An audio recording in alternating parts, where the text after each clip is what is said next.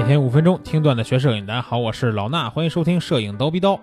啊，今天咱们聊一聊拍星空的事儿，也是正好前两天有个同学问我说，这个拍星空到底应该用大光圈还是小光圈？哎，我觉得他问完这个问题，应该很多朋友都有有这个疑惑，对不对？所以呢，今天咱们聊一聊拍星空这个参数设置的问题。那首先啊，咱们要先立确立一个前前提，这前提呢就是光污染啊，有没有光污染？因为光污染是一个核心的关键点。如果你能达到一个就是没有光污染的地方拍摄，那这样的效果呢肯定是很好的，对吧？我们也能用到我比如下面讲的这些参数。那如果你在这个城市里边，你想拍星空，那光污染太严重了啊！什么叫光污染呢？就是你比如说你肉眼能不能看到一些其他的光源，除了星星发出这种光芒以外，啊，如果有特别多其他的杂乱的光源的话，那你这个照片你可能用慢门拍摄都不行，你慢门拍它就过曝了，对吧？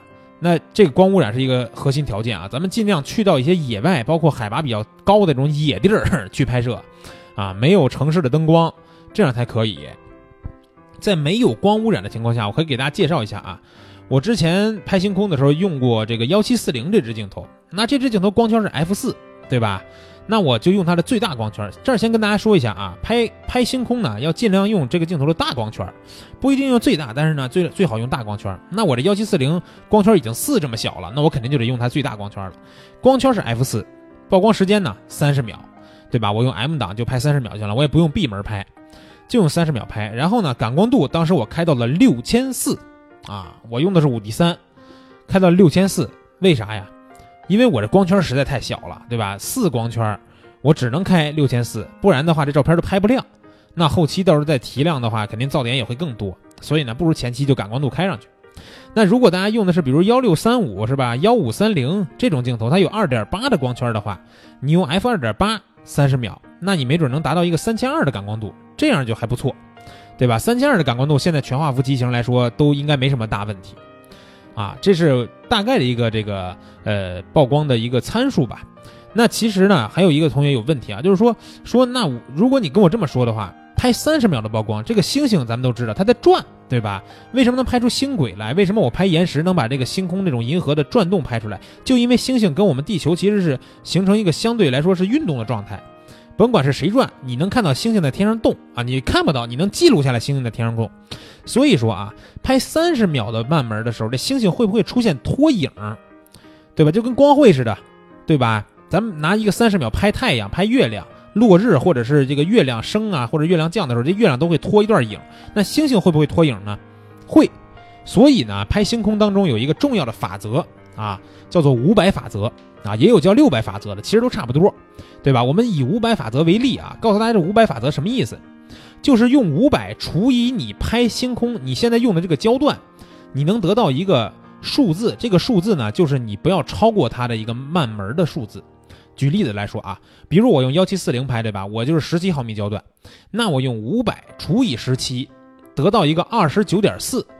这时候就告诉我们，慢门不能比二十九点四秒还长，再长的话拖影就该比较明显了。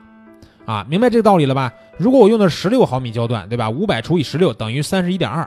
那其实啊，说到这儿呢，十六、十七这两个东西呢，应用到五百法则里边，它最后除出来的就是二十九点四到三十一点二。其实无非就是三十秒嘛，对吧？我差这一点儿也没关系。那所以说，用十六和十七毫米的焦段啊，全画幅相机的话，就可以用三十秒的曝光去拍。那如果有些人，比如说我有这个幺幺二四这支镜头，对吧？十一毫米的超广角，那我就用五百除以十一等于多少呢？等于四十五秒。这时候呢，我可以用四十五秒的闭门去拍，但是呢，我不建议大家这样做。我建议大家呢，都用三十秒的这个 M 档拍摄就行。啊，就算你有这个再广的超广角，尽量也别用四十五秒以上的慢门拍，因为那样的话拖影会很明显。就算你是超广角镜头，也能看出来比较明显的拖影。啊。而且呢，广角镜头不容易看出拖影来，对吧？那刚才咱们这五百法则也说了，你除这个焦段越焦段越短，你能得到的时间越长。比如说我用一个两百毫米拍，那五百除以两百等于什么呢？等于可能是两点多秒，对不对？那你要拍一五秒的曝光，这两百毫米的长焦，这星星都能看出拖影来了。这个广角容易看出拖影，长焦不容易看出拖影啊，不是广角不容易看出来啊，说错了，长焦容易看出拖影，这个属于是镜头焦段里边的基本概念。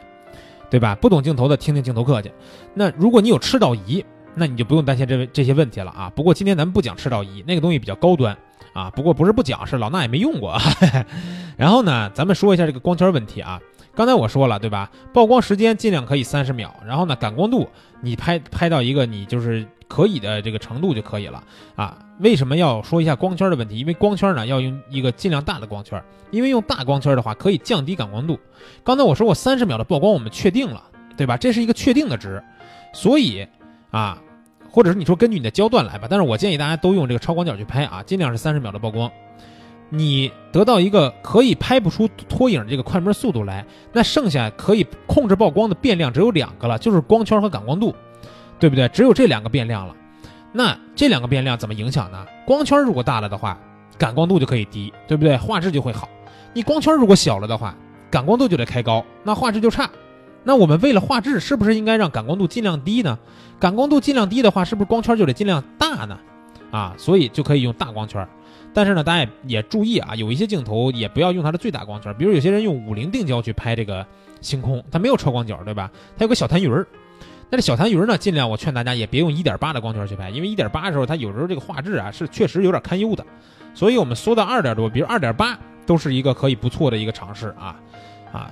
讲到这儿，大家应该明白了吧？整体来说，这个参数呢，就是三十秒曝光是确定的，用你镜头，如果你镜头最大光圈没什么问题的话，用最大光圈，然后。你拍几张，你看看，你去测这个感光度就可以了。感光度就剩下就变成最后一个唯一变量了。你到底是用一千六，是用三千二，是用六千四，对吧？或者是你光圈再小点，五点六什么那种狗头的光圈，你可能开到一万两千八的感光度，那画质肯定就越越糙了嘛，对吧？参数大家都弄明白了，为什么要用这个大光圈拍，也给大家解释过了。那五百法则或者六百法则。这也给大家去解释过了，你们自己去算一算，以后拍星空参数问题再也不用担忧了，对不对？